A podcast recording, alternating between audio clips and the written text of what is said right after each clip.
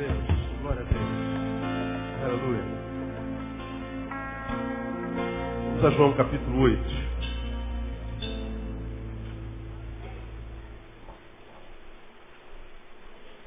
João capítulo 8.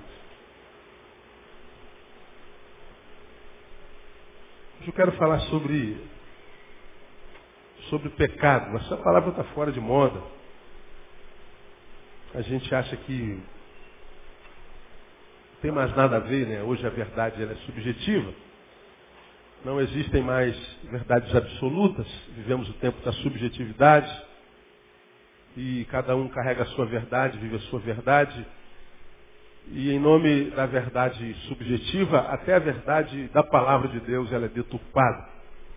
Isso desde há muito.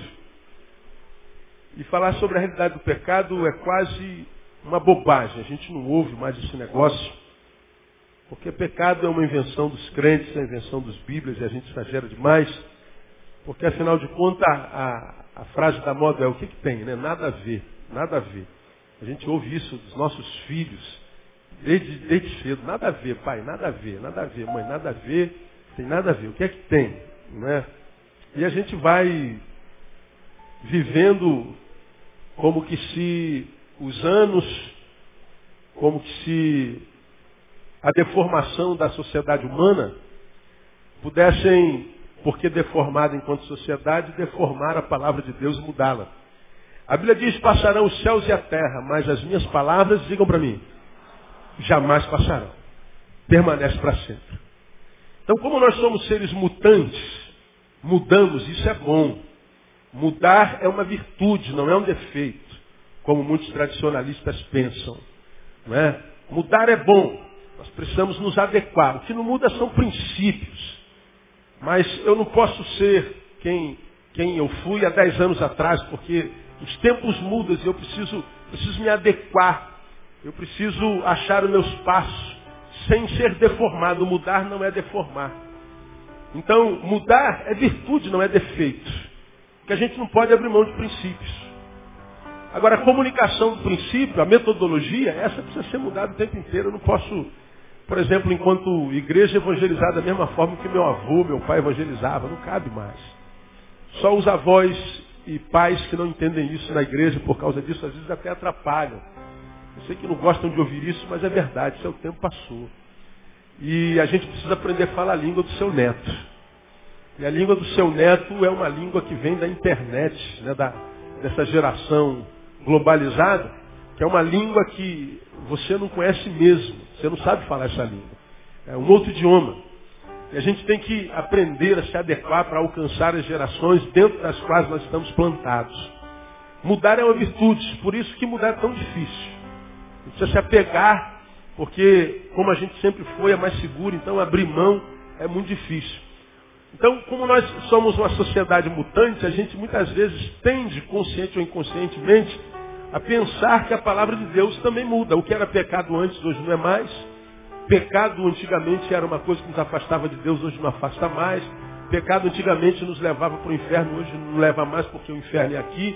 Eu já falei sobre isso aqui, se o inferno fosse aqui e no inferno tivesse uma mulher igual aquela ali. Se no inferno tivesse duas filhas igual a minha. Se no inferno tivesse igreja para adorar a Deus como isso aqui. Se no inferno eu pudesse usar é, a roupa que eu uso, ter os amigos que eu tenho, ter vocês para adorar comigo, Senhor, me risca do céu, porque o inferno é uma benção.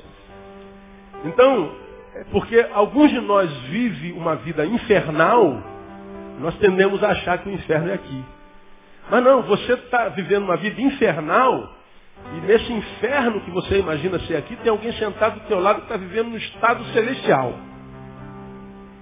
Sorriso de canto a. Então o inferno é subjetivo. Pois é, você que pensa. Ah, é porque o inferno, além de um lugar, é um estado. A gente pode viver no estado infernal. Agora, geograficamente não é aqui, eu posso lhe afirmar. Se fosse aqui, eu diria para papai, pai, pode esquecer do Neil, me deixa aqui. Se tu puderes me deixar com essa idade que eu estou, 43, sem envelhecer, não é?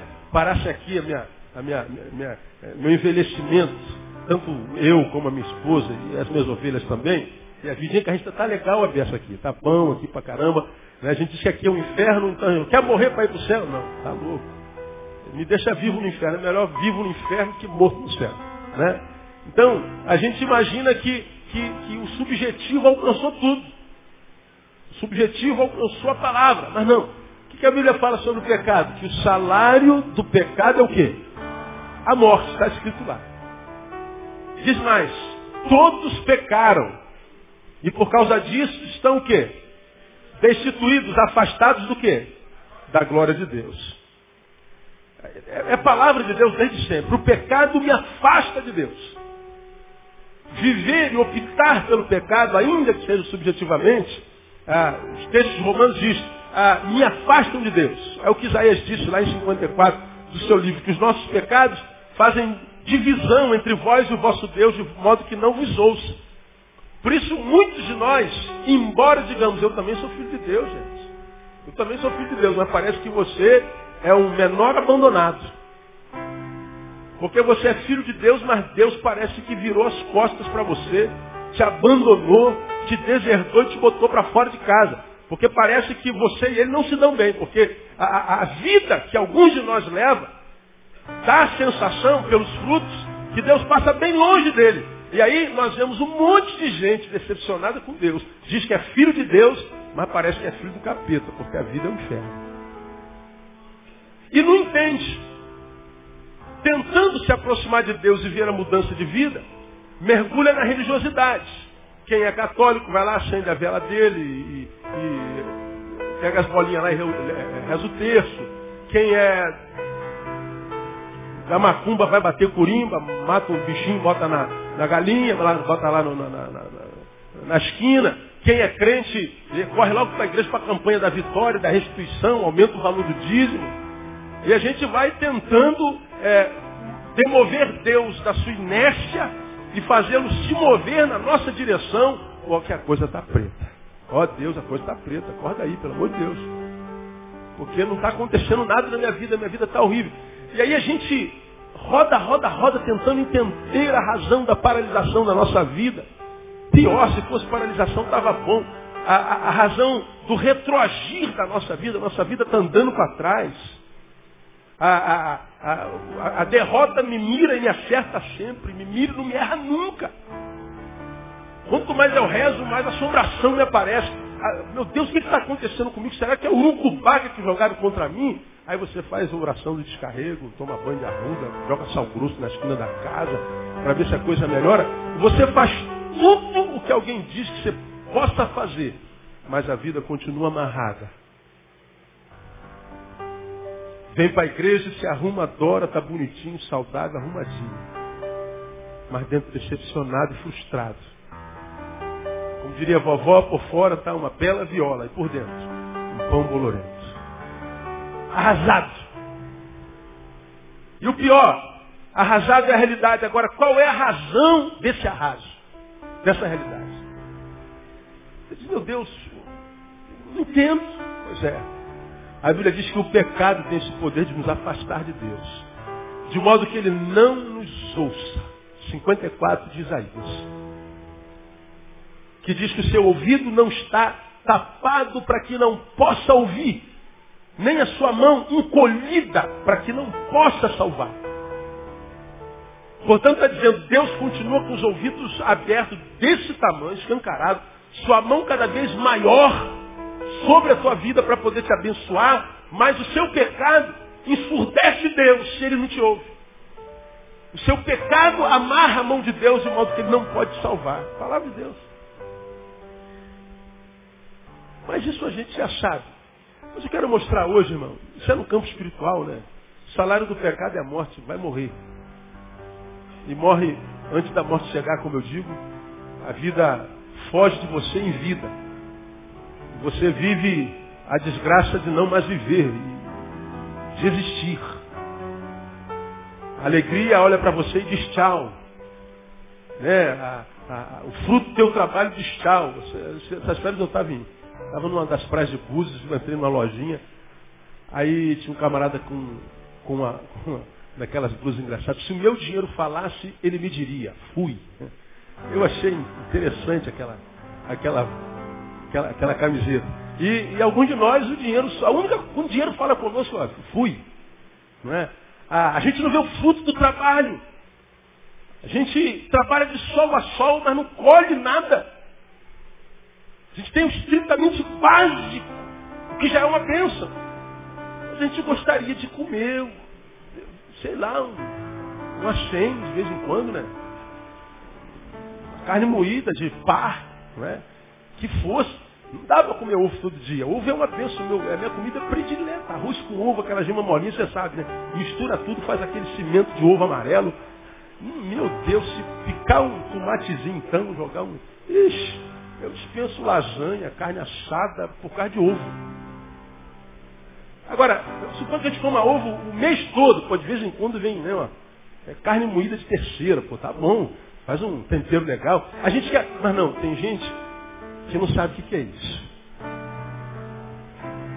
Ele vive para comer e come para viver. Isso já é uma benção, mas o Deus que a gente serve diz a sua palavra, que é poderoso para fazer muito mais abundantemente além do que você peça ou pense. Então eu queria que você, antes da gente ler o texto, profetizasse na vida do irmão que está do seu lado. Teu Deus pode fazer muito mais. Diga para ele. Teu Deus pode fazer muito mais. Quem crê nisso aí? Diga, eu creio, pastor. Diga assim, o meu Deus pode muito mais. Diga assim, o meu Deus vai fazer muito mais. Amém, amado? O pecado é uma das coisas que impede Deus de, de fazer. De fazer. Então, much. Ah, além disso, de nos separar, eu quero mostrar para vocês na prática vivencial na experiência da mulher adulta, o que, que o pecado pode fazer com um, ser humano. Ah, João capítulo 8, você já abriu aí, amém? Muito bem. Mas Jesus foi para o Monte das Oliveiras. Pela manhã cedo voltou ao templo e todo o povo vinha ter com ele. Jesus, sentando-se, o ensinava. Então os escribas e fariseus trouxeram-lhe uma mulher apanhada em adultério, em pecado. E pondo-a no meio, disseram-lhe, mestre, esta mulher foi apanhada em flagrante adultério. Ora, Moisés nos ordena na lei que as tais sejam apedrejadas. Tu, pois, que dizes? Isso diziam eles, tentando para terem de que o acusar. Jesus, porém, inclinando-se, começou a escrever no chão com o dedo. Mas como insistissem em perguntar-lhe, ergueu-se e disse-lhes, aquele dentre vós que está sem pecado, seja o primeiro que lhe atire uma pedra. Tornando a inclinar-se, escrevia na terra. Quando ouviram isto, foram saindo um a um, a começar pelos mais velhos até os últimos. Ficou só Jesus e a mulher ali em pé. Então, erguendo-se Jesus e não vendo a ninguém senão a mulher, perguntou-lhe: Mulher, onde estão aqueles teus acusadores? Ninguém te condenou? Respondeu ela: Ninguém, Senhor. Disse-lhe Jesus: Nem eu te condeno. Vai-te e não peques mais. Eu guardo esse conselho de Jesus. Eu, eu guardo de Jesus porque Jesus não era evangélico. Jesus não era batista como eu, e nem assembleiano como você, ou metodista.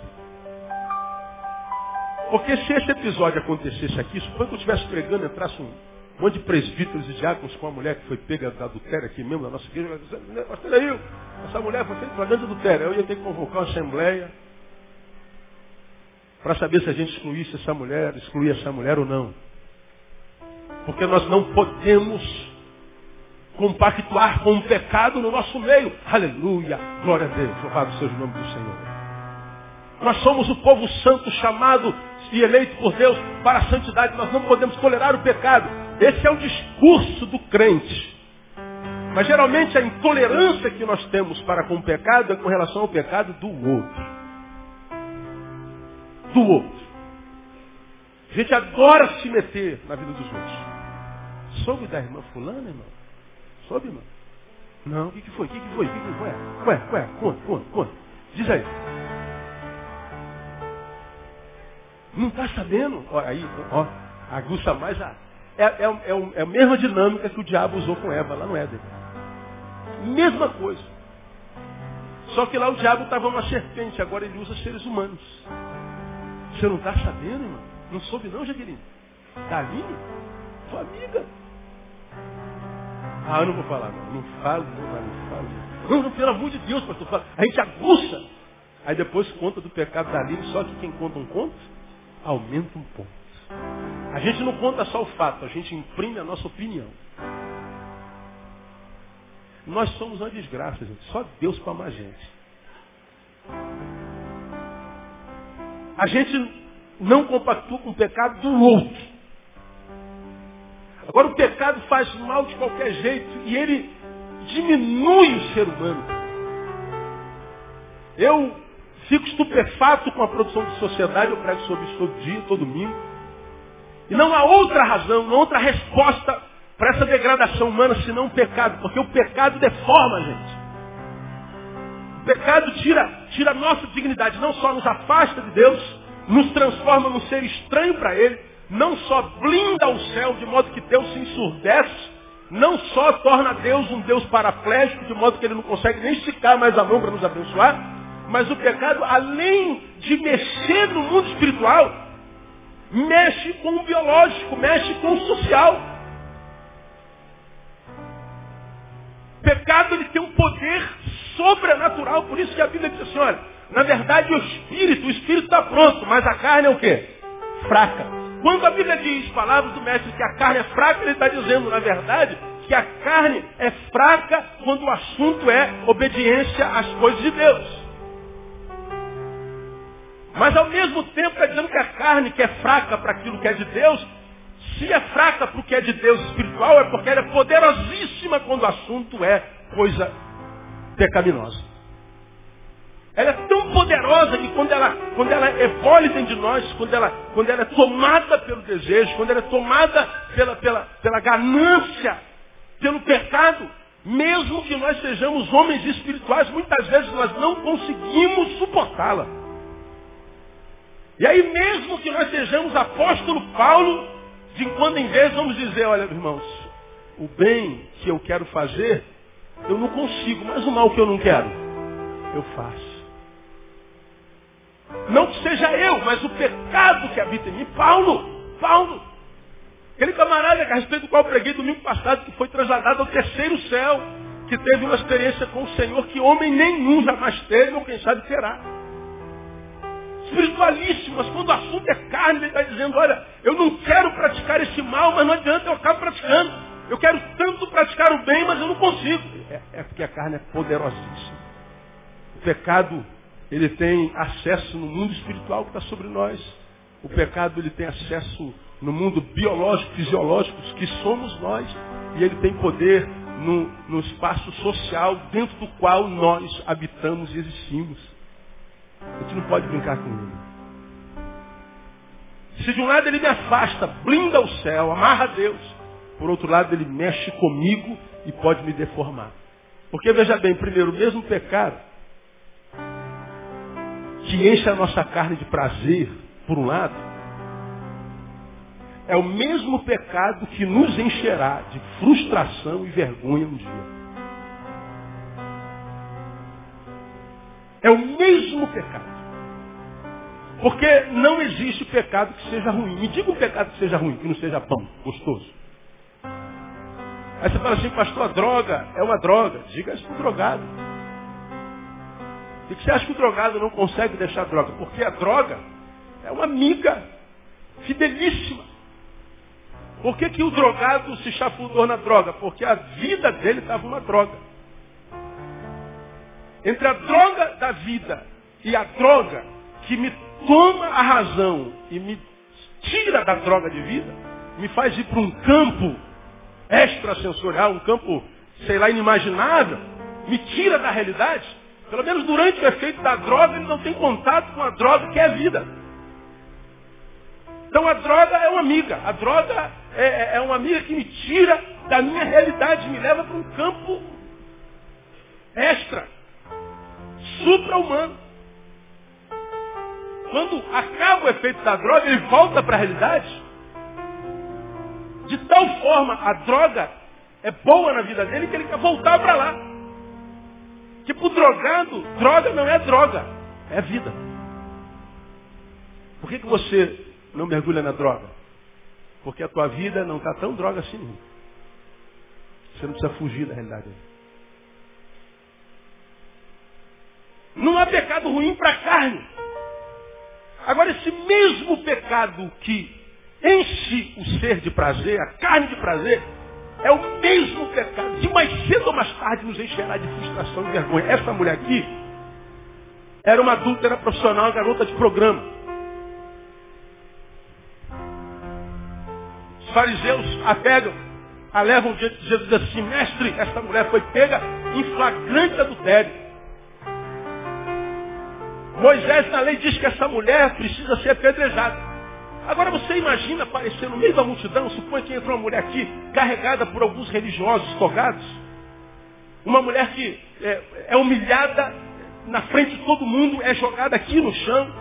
E você vê pecadores como ela a acusando de um pecado que eles mesmos cometiam. Vejo os fariseus discutindo com Jesus que está sentado escrevendo na terra e a mulher aqui como se fosse um produto.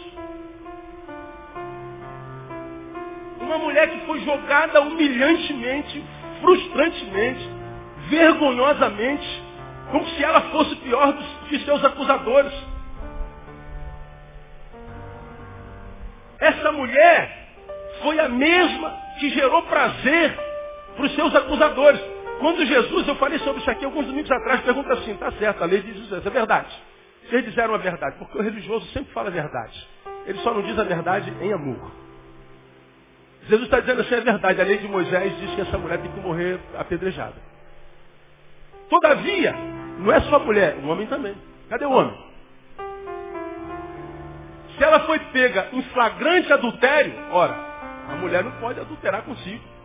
Masturbação não é adultério, é? adultéria com outros. Cadê o parceiro dela? Não teve parceiro. Como Jesus conhece os intentos do coração, da alma humana, da mente humana, Jesus disse assim, está certo, a lei diz isso. Agora, o que dentre vós não tiver pecado, atire a primeira pedra. E você já, já me viu falar sobre isso, quando Jesus diz, aquele que dentre vós não tiver pecado, Jesus vai muito além da realidade de dizer, ó, quem aqui nunca pecou. Porque o, o soberbo não se enxerga, o fariseu é hipócrita. Se fosse só quem não comete pecado, atira a primeira pedra, essa mulher teria morrido apedrejada. Hoje ainda ela morria apedrejada. Pelos santarrões da religião. Mas porque até o fariseu, os mais cascudos se retiraram. Porque Jesus, na verdade, estava dizendo, quem dentre vós aqui nunca cometeu pecado com ela, atire a primeira pedra. Vocês que estão aqui julgando essa mulher, humilhando essa mulher, gerando vergonha na vida dessa mulher, não são os mesmos para quem essa mulher gerou prazer algum dia. Eles botaram a violinha dentro do saco e saíram quietinhos. Agora escuta o que eu estou te falando. Quando nós optamos pelo pecado, quando o pecado é uma opção, quando ele é consciente. O é por causa do prazer que ele nos gera. Agora, o mesmo pecado que nos enche de prazer é o mesmo que nos encherá de vergonha e frustração um dia. Mesmo. Quantos não ficaram pelo caminho? Não por causa do pecado que cometeu não por causa da injustiça, por causa da comunidade que o instruiu, mas por causa da vergonha de retornar de novo. Por causa do constrangimento. Pessoas que, a quem Deus usou, a quem Deus honrou, abençoou, estão tomados pela vergonha, pelo constrangimento, pela frustração que não conseguem mais serem curados. Essa mulher, ela foi carcomida pela frustração e pela vergonha. Segundo, pecado não só nos enche de frustração, mas mesmo pecado que nos dá a sensação de liberdade, mesmo pecado que nos dá a sensação de liberdade total, porque o conceito de liberdade para o pecador para o homem longe de Deus é diferente da liberdade que Deus fala na sua palavra. Porque para nós, você já me viu pregar sobre isso aqui, é, ser livre é poder fazer tudo que quer. Essa geração então, ser livre, sou, sou livre, sou livre, é livre. Por que você acha que é livre? Eu sou livre porque, pastor, se eu quiser fumar, eu fumo. Se eu quiser beber, eu bebo. Legal, você é livre mesmo, né, cara? Poxa. Se eu quiser não ir para a igreja, eu não vou. Vou para a rave, vou para a cabana do...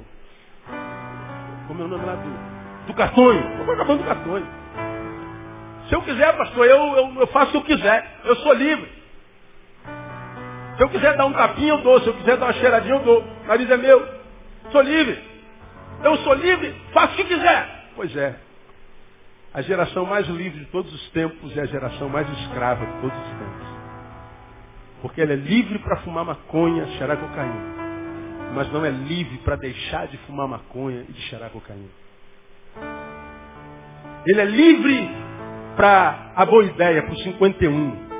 Ele é livre para o álcool. Ele é livre para rave. Ele é livre para o sexo sem limites, ele é livre para tudo, ele só não consegue se libertar dessa liberdade.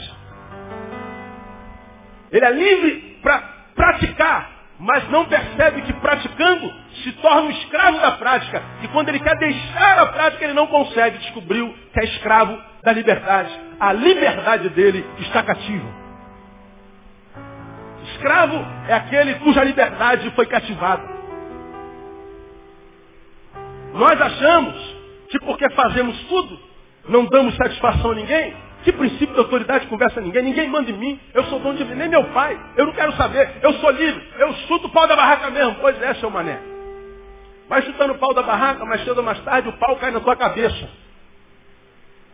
Eu me encontro com uma geração de gente arrebentada, escravizadas por si mesmo, escravizados e nos escombros daquilo que ele mesmo construiu. São pessoas que, cuja construção é tão sem base que quando um terremotozinho da vida, não como aquele do Haiti ou do Chile, passa pela vida dele, tudo desmorona, ele diz, meu Deus, o que, que aconteceu? Você escravizou a sua liberdade. Você achou que liberdade é fazer o que quer. Só que à luz da palavra você já aprendeu aqui, liberdade não é fazer o que quer. Liberdade é não fazer o que não quer. Porque a Bíblia fala sobre verdadeira liberdade. Se pois o filho vos libertar, diga para mim verdadeiramente sereis livres. Quando Jesus fala de uma verdadeira liberdade, ele está pressupondo a existência da qual? Da falsa liberdade. A falsa liberdade é aquela que me dá a sensação de que livre sou porque tudo posso fazer. Mas Jesus está dizendo, não, liberto não é quem faz tudo. Liberta é quem não faz o que quer fazer. Quantos aqui são verdadeiramente livres em Cristo Jesus? Diga, eu sou livre. Diga, eu sou livre. Diga, louvado seja Deus pela minha liberdade. E aplauda o Senhor por essa liberdade, porque esse é a maior bênção que nós temos na vida. Agora, como você já me ouviu falar, se você é verdadeiramente livre, você é livre até para fumar maconha. Você é livre até para encher a cara, sair do culto, ir para o bar e tomar todas, até cair. Você é livre para sair daqui e, e, e praticar todo tipo de orgia. Você é livre para sair daqui e produzir todo o mal, se vingar. Você é livre para isso, você pode. Posso todas as coisas. Todas as coisas me são lícitas. Agora, embora você seja livre para encher a cara, você é livre para dizer assim, embora eu possa encher a cara, eu não vou encher a cara porque eu sou verdadeiramente livre. Sou livre para cheirar todas, mas porque eu sou verdadeiramente livre, eu não cheiro nenhuma. Sou livre para praticar todo tipo de desgraça, mas porque eu sou verdadeiramente livre, eu não pratico nenhuma. Eu sou livre. Eu não sou preso ao meu vício, não sou preso ao meu pecado, não sou preso ao meu desejo, não sou preso a nada, sou verdadeiramente livre. Agora veja, o mesmo pecado que te dá essa sensação de liberdade total, é o mesmo pecado que te aprisionará cruelmente um dia. Cruelmente. Porque no início tudo são rosas. Primeiro, inclusive no primeiro cigarrinho, né? Primeiro cigarrinho é de graça. Ô meu brother, você é meu brother, isso aqui é da casa, aqui é da casa. Aí tu cheira a epidêmica, o epidêmico crack. Crack hoje é uma epidemia. Já está em níveis de epidemia no Brasil. E as autoridades não sabem como parar isso. E eu posso afirmar para você que tem um monte de gente que frequenta a igreja e se abordado no crack. Aqui na nossa igreja tivemos dois casos. Dos jovens, que são livres. Esse negócio de igreja é bobagem, gente. Eu entrei na faculdade, aprendi que Deus não existe. Eu agora sou formado, eu entendi que o ateísmo é, é a coisa.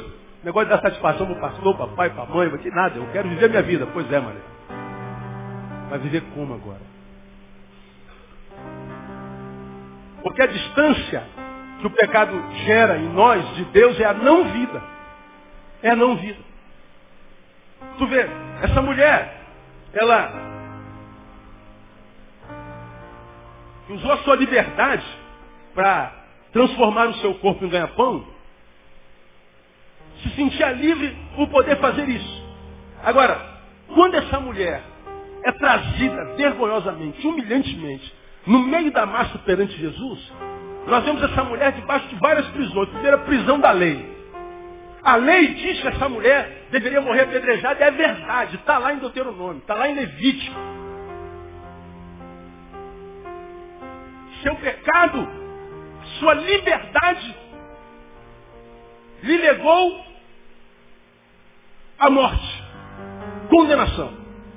Essa mulher ela estava presa pela sociedade, porque a sociedade é hipócrita, é holográfica. Tudo que a gente com outra é imagem.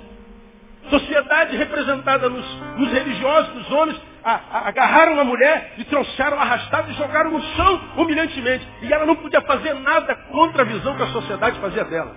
Ela não tinha como mais restaurar sua imagem. Que estava presa pela sociedade, presa pelos hipócritas. Que deitaram com ela e agora escorraçam-na. Presa pelos hipócritas. Presa pela consciência. Presa. Porque no início o pecado é prazeroso e a liberdade é, é enganosa. A gente tem essa sensação de que as asinhas cresceram, e se as asinhas cresceram é para voar. Mas não basta voar, tem que saber coordenar o voo. E voar é mais do que tirar o pé do chão. Eu tenho visto, irmãos, uma geração de gente que está aprisionada pelo bendito do pecado, que não é só o bendito que me afasta de Deus. Não é só o bendito que me lega à morte, separação eterna, inferno pela eternidade. Não é só isso. Isso a gente já sabe. Agora eu quero, nessa noite, mostrar para você que está aqui vivendo uma vida que não vale a pena ser vivida, que essa vida da qual você não tem prazer, talvez ou certamente é uma vida que está sendo marcada pelo pecado. Que no início foi muito prazeroso, mas agora está te gerando vergonha atrás de vergonha humilhação atrás de, meu Deus, o que está acontecendo, pastor? Meu Deus, o que está acontecendo? Parece que, que um, abismo está chamando outro abismo, uma coisa atrás da outra. O que está rolando? Pecado. Tanta humilhação. Humilhação no trabalho, humilhação na rua, humilhação no ônibus. Só humilhação, humilhação, pecado. Mesmo o pecado, terceiro, que nos é companhia fiel, é o mesmo que vai nos abandonar quando a gente mais precisar de alguém. Na hora do aperto, a gente vai ver que a gente está sozinho, nós e os nossos acusadores. Os camaradas que trouxeram essa mulher eram aqueles camaradas que quando estavam mal com a mulher, mal com os amigos, corriam para ela e ela era a cibalena na dor de cabeça deles. Ela era amiga fiel. Nessas férias eu vi muita novela. Essa Aquela mulher era amiga do Jorge. Todo mundo vê, né? É. Aquele tolo homem, menino homem, toda vez que está mal, corre para um bar, pega uma garrafa de uísque, e a garota de programa senta do lado dele, e a terapeuta dele, é a conselheira dele, a amiga dele. É sempre assim.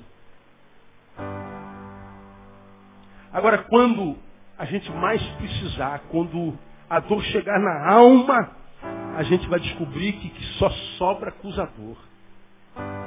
Aqueles homens que a acusavam eram homens aos quais ela, com seu corpo, abençoou no tempo da agonia, no tempo da fome, no tempo da depressão. Quando eles tinham um problema em casa, era para ela que recorriam, ela ouviu.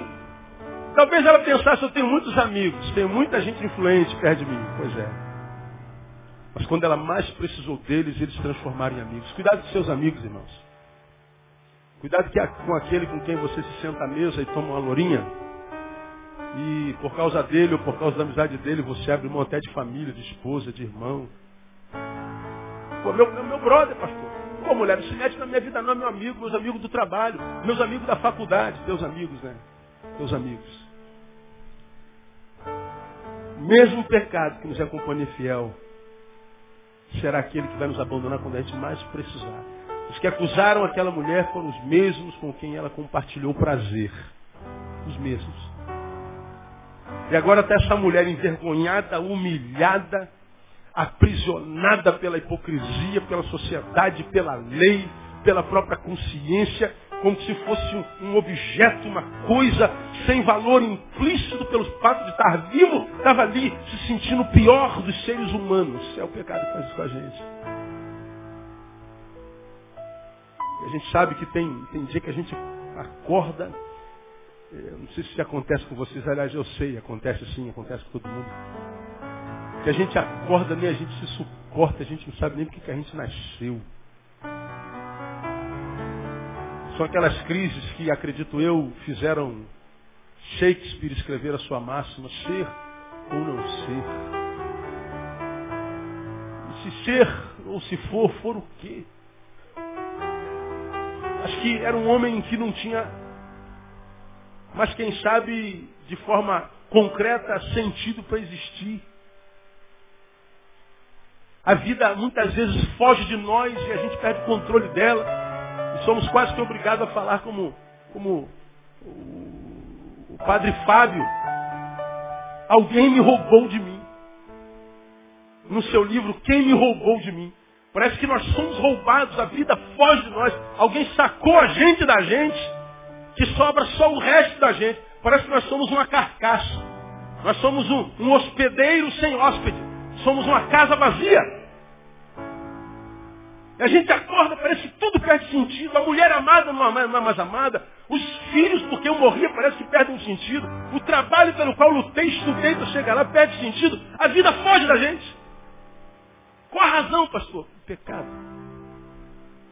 Que vem como um vírus deletando os programas que o Espírito Santo gerou em nós desde a eternidade. E a gente acha que pecado é bobagem.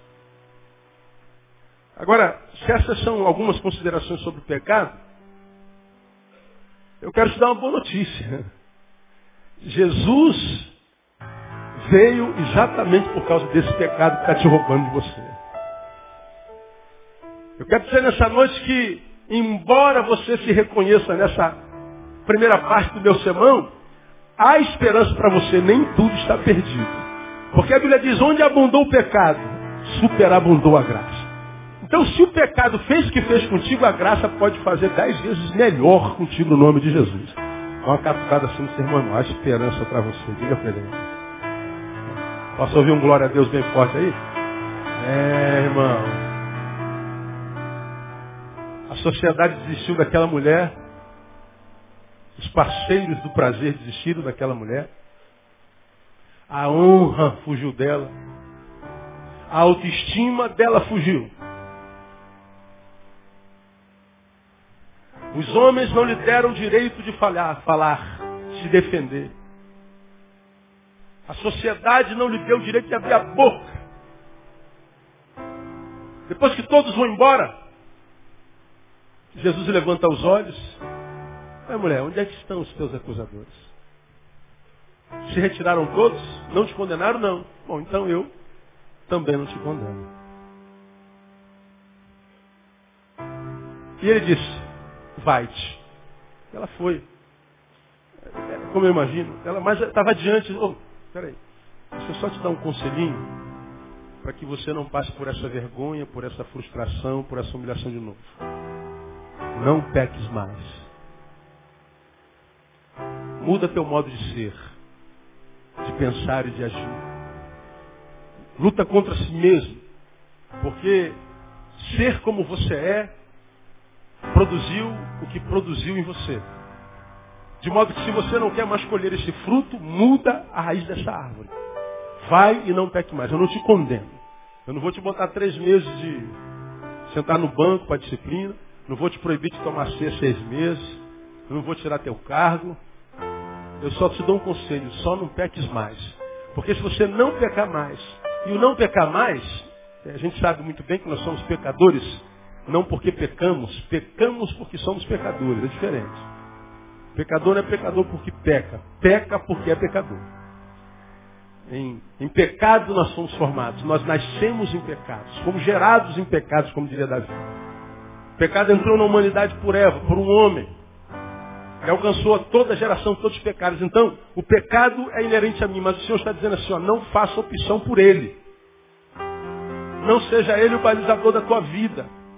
Não permita que ele te transforme no que quiser. Porque você precisa ser aquilo que você é no meu coração e não o que o pecado disser. Porque o pecado desconfigura o meu projeto na sua vida, diz o Senhor. Então, o pecado, de quando em vez nós o cometeremos, está lá em 1 João capítulo 2.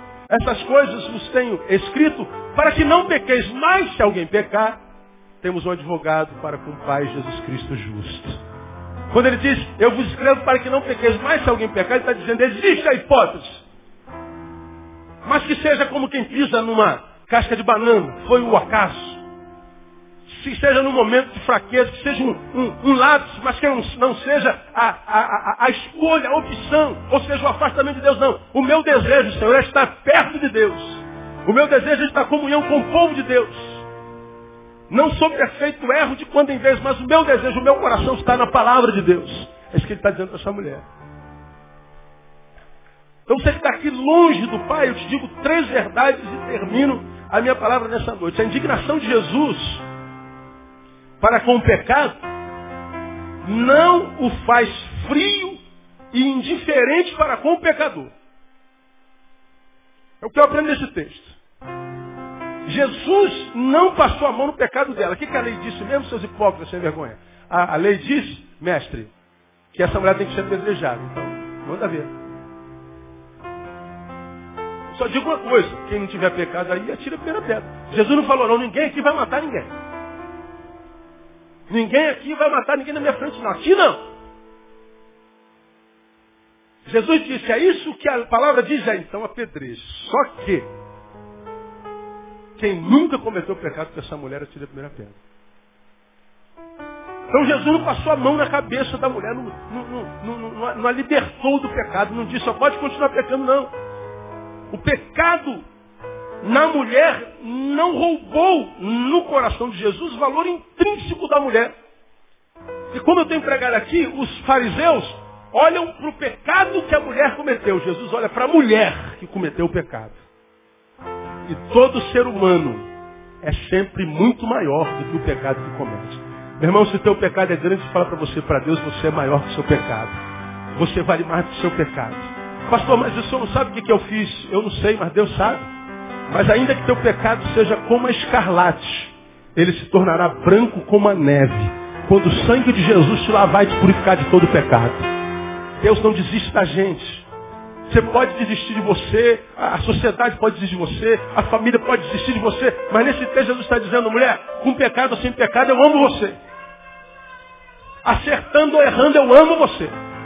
Porque eu trato você como filha. Filha não é valorizada pelo que produz, é valorizada pelo que é. Eu amo você, mãe. Então, para que você não seja envergonhada, humilhada, para que o céu não seja blindado sobre a tua vida, para que você não é, é, amarre a Deus com o seu pecado, vai e não peca mais. A mesma palavra de Deus para você é, é, é, é hoje, vai e não peques mais. Sai daqui dizendo hoje, eu não quero mais pecar. Quero lutar contra isso. Jesus dá chance daquela mulher falar. Jesus jamais quebraria o problema da ofensa com pedrada. Jogar pedra é, é muito fácil, né, cara? É, é, dá até prazer na gente, né? Acusar os outros do seu pecado, julgar os outros, falar mal dos outros. E o pior, né, a gente sabe, você falou mal de mim também, então. É verdade. Mas uma coisa é falar, outra coisa é ir às vias de fato. A gente vê um monte de justiceiros na terra. Tem um justiceiro na nossa família, um justiceiro no nosso escritório, o justiceiro na nossa empresa está sempre fazendo justiça com a própria língua, está sempre imprimindo o seu veneno na imagem de alguém, como se a imagem dele fosse a imagem de São Francisco de Assis. Que fez o que fez, mas leia a biografia de São Francisco de Assis, você vai conhecer os pecados de São Francisco de Assis. Você fala, isso aqui foi São Francisco de Assis. Esses aqui são os pecados de fulano de tal. Como se você fosse um Martin Luther King. Martin Luther King vivesse na nossa, nossa geração, na nossa igreja contemporânea. Pelos pecados que ele cometeu, embora ele tenha mudado a história dos Estados Unidos, colocou o Obama lá onde ele está agora, ele não seria pastor dessa igreja jamais, vocês não aceitariam.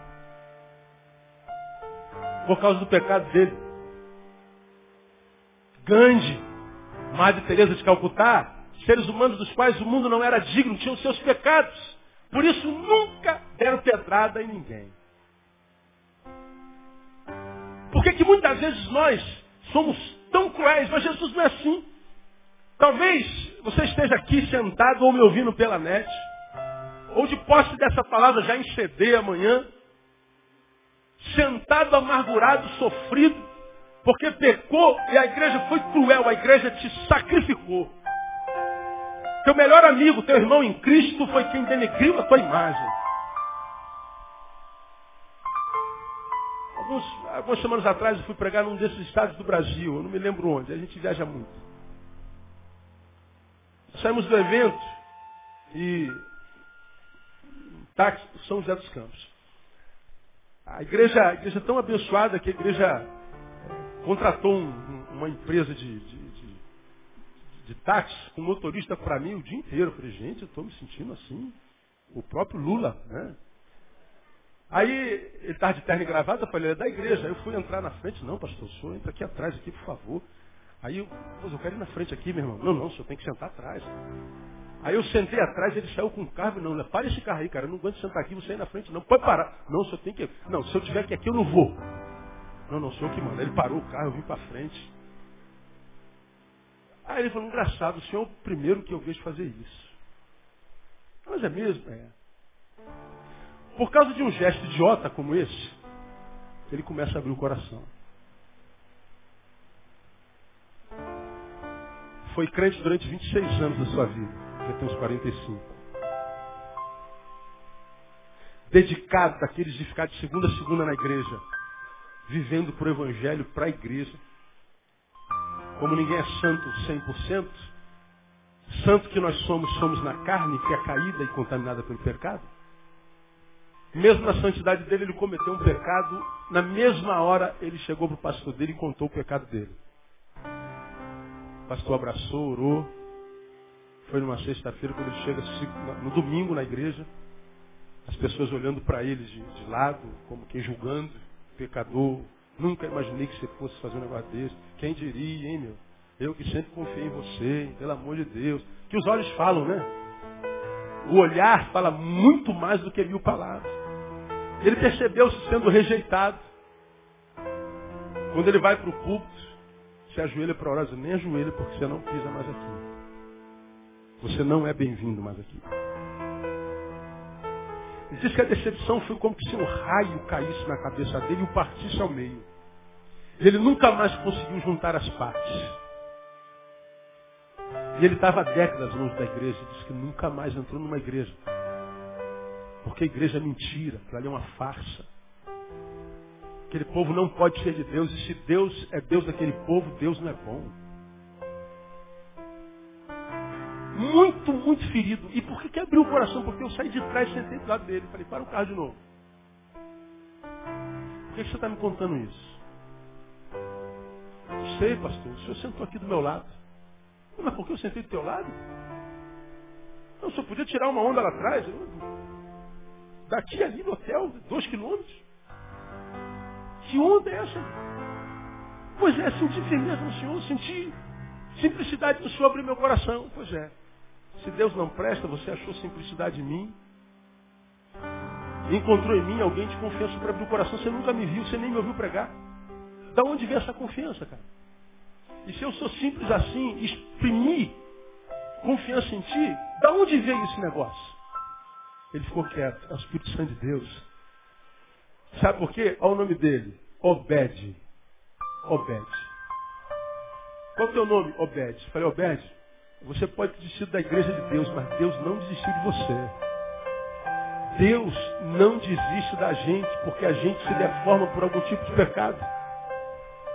Você olhou para os homens e não para Deus.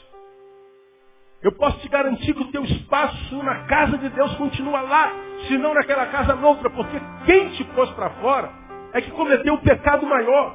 Esse é o pecado contra o Espírito Santo. Qual é o pecado contra o Espírito Santo? É não usar da mesma graça com a qual foi usada para conosco.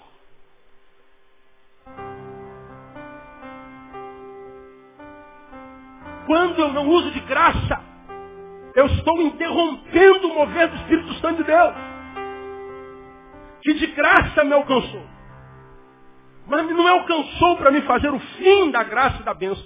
Ele me alcançou para que eu fosse o canal da graça dele para chegar nele. Mas quando a graça não chega nele através de mim, eu interrompo o ciclo espiritual. Estou pecando contra o Espírito Santo. Mas alguns de vocês acham que pecar contra o Espírito Santo é falar, o Espírito Santo não existe.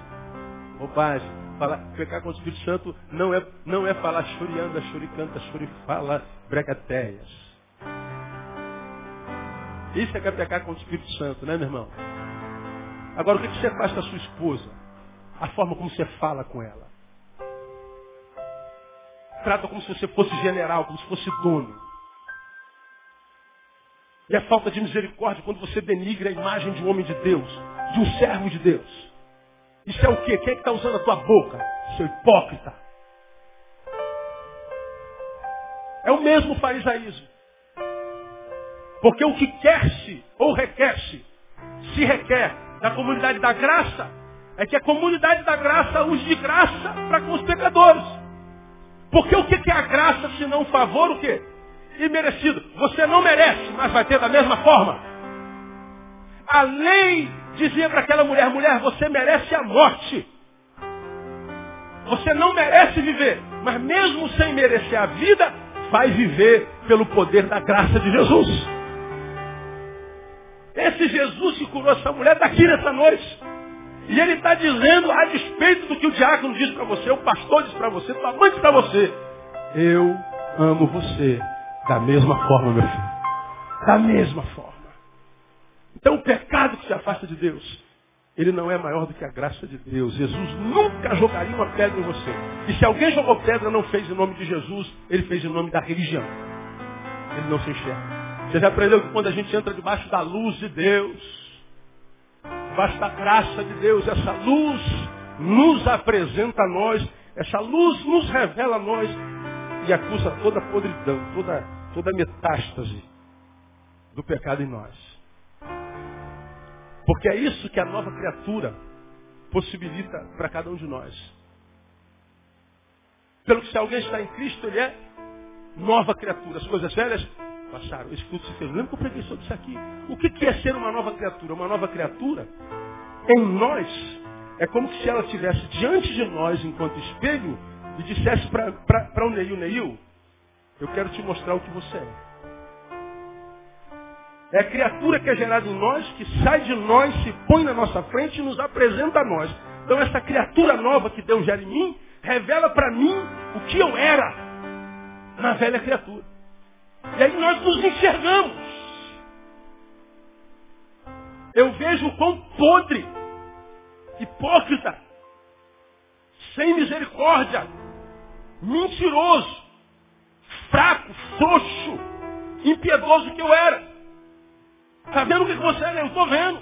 Tem misericórdia de mim, ó Deus. Já isso. Porque habito no meio de um povo de impuros lábios e eu mesmo tenho lábio impuro. Quem se enxerga, como aconteceu com Isaías, na experiência espiritual, a única palavra que pode sair da boca é ai de mim, só.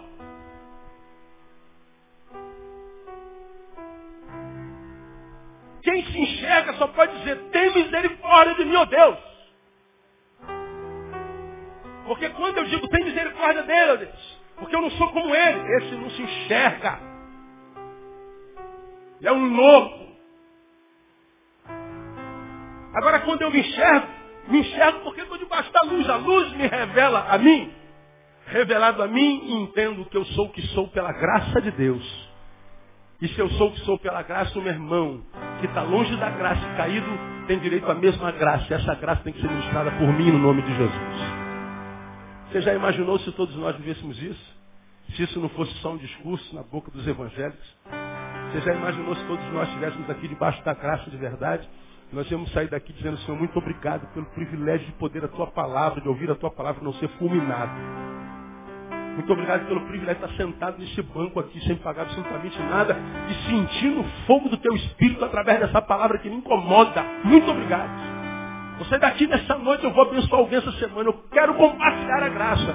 Eu sou parte da comunidade da graça. Então, amado, você não veio aqui à toa, não. Você não veio porque ah, o carro quebrou aqui na frente, porque o colega não quis ir para o cinema, porque a namorada não quis ir para o restaurante. Você trouxe aqui porque o Senhor sabe que você está cansado de ser como você é. E você é como você é e está cansado por causa do pecado. Ele está dizendo, eu quero mudar a tua vida hoje em nome de Jesus. Não tem como vencer o pecado se Jesus não estiver na causa.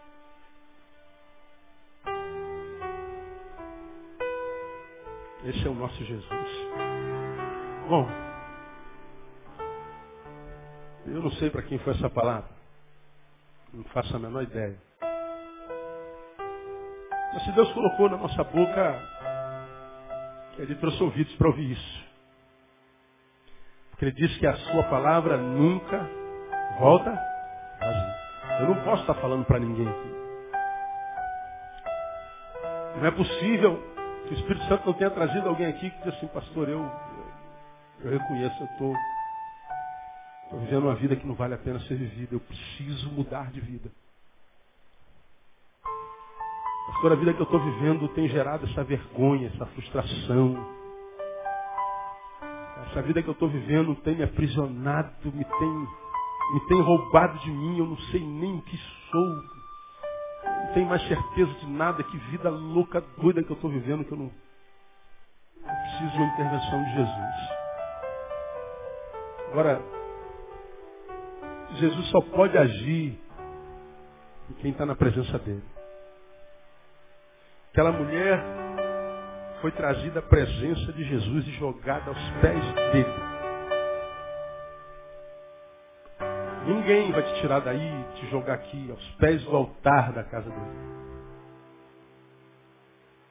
Jesus está aqui amando alguns de vocês, dizendo, olha, tua mulher pode desistir de você, teu marido, teu pai, tua mãe, teus vizinhos, a sociedade, você pode estar estigmatizada. Eu não desisto de você. Ele está dizendo, mas se você está cansado da tua vida, me dá a tua vida. Eu a quero. Eu vou te lavar, te remir, vou te dar um novo nome, vou te gerar uma nova criação, uma nova criatura e você vai viver uma vida que vale a pena ser vivida. Agora, como Jesus é um gentleman, não é como o diabo, ele não enfia o pé na porta do nosso coração, ele não arromba a porta da nossa casa existencial e destrói. A Bíblia diz que Jesus bate a porta. Se alguém abrir, ele entra, senão. Pastor, eu estou aqui e eu quero entregar minha vida para Jesus. Eu estou aqui, entrei de uma forma, mas eu não quero mais viver dessa forma. Eu quero dar legalidade para Jesus mudar a minha vida. Eu quero, eu quero ser transformado nessa noite. Eu acredito nessa palavra. Eu quero ser transformado nessa noite. Eu quero que Ele seja, quem sabe, o meu universo, como nós cantamos aqui. Porque eu não posso mais ser como sou. É teu caso? Eu gostaria muito de dar a oportunidade de você de entregar a sua vida a Jesus, se reconciliar com Ele nessa noite. Vamos ficar em pé?